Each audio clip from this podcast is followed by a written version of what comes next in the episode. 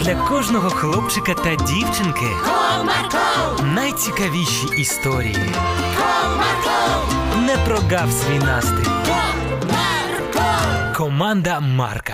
Привіт, друзі! А чи бувало у вас такі ситуації, коли ви щось накоїли та боялись в цьому зізнатися батькам? Ось саме така історія вийшла з нашим головним героєм. Цікаво, як все закінчилось? Тоді слухайте.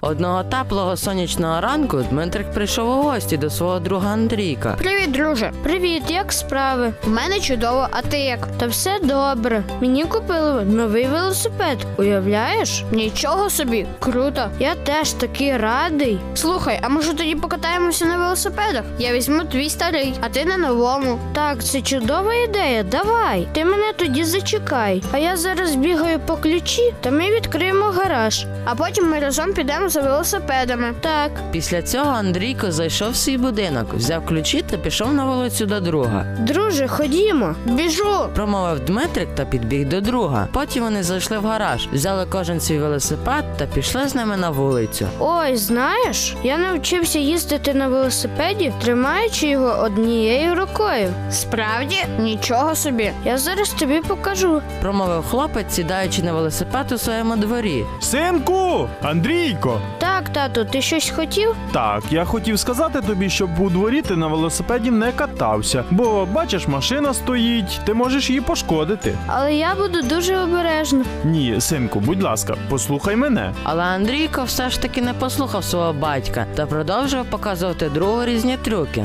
Ей, друже, тебе ж попросили не кататися в дворі. Я буду дуже обережним. Та я нічого не зламаю, це точно. Зухвало відповідав один з друзів. Ти краще подивись на мене. Ось, дивись, як в мене виходить. Казав Андрійко та робив різні трюки на велосипеді. Аж раптом він випадково впав з велосипедом біля татової машини. Друже, з тобою все гаразд? Ай, я так боляче вдарився. Ой, а це що таке? Зненацька вигукнув хлопець, дивлячись на велику подряпину на татовій машині. А це, друже, те про що казав твій батько. А що ж мені тепер робити? Ну ти в будь-якому випадку повинен зізнатися. Але ж мене покарають. Все одно твій батько помітить цю подряпину. І буде чесно, якщо він буде знати правду. Ну гаразд, я потім все йому розповім. А тепер поїхали кататися. Ну гаразд, поїхали. Після цього хлопці поїхали кататися на велосипедах. Вони поїхали на одну вулицю, потім іншу, потім їздили по парку. Врешті-решт, через декілька годинок вони повернулися кожен до себе додому. Тату, я вже прийшов. Ну що, синку, як покатався?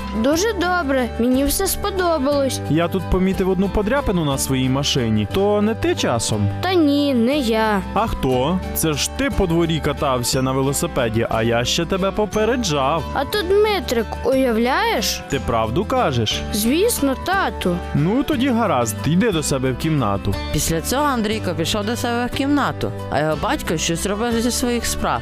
Аж раптом хлопець почув телефонну розмову свого батька з батьком Дмитрика. Він так перелякався, що зараз його обман викриється, що швиденько підбіг до батька та промовив. Тату, тату, мені потрібно дещо тобі сказати. Але ж я розмовляю зараз. Це терміново. Гаразд, кажи. Це я подряпав твою машину. Вибач, що одразу не зізнався. Після почутого тата Андрійко сказав, що передзвонить татові Дмитрика, поклав слухавку та продовжив розмову з сином. А чому ж ти відразу не зізнався? Я злякався, що ти мене покараєш. Але як почув, що ти телефонуватимеш батьку мого друга, то зрозумів, що він зараз буде покараний. Це добре, що ти зізнався. Я дуже засмучений, звісно, тим, що автомобіль ти пошкодив та ще й обманув мене. Сподіваюся, що більше такого не повториться. Обіцяю, що більше такого не робитиму, та буду слухати тебе, щоб такого не повторилося. Ось така історія, друзі. Тому ніколи не обманюйте, щоб через вас не постраждали невинні люди. Та слухайте своїх батьків, вони погано не порадять. До зустрічі!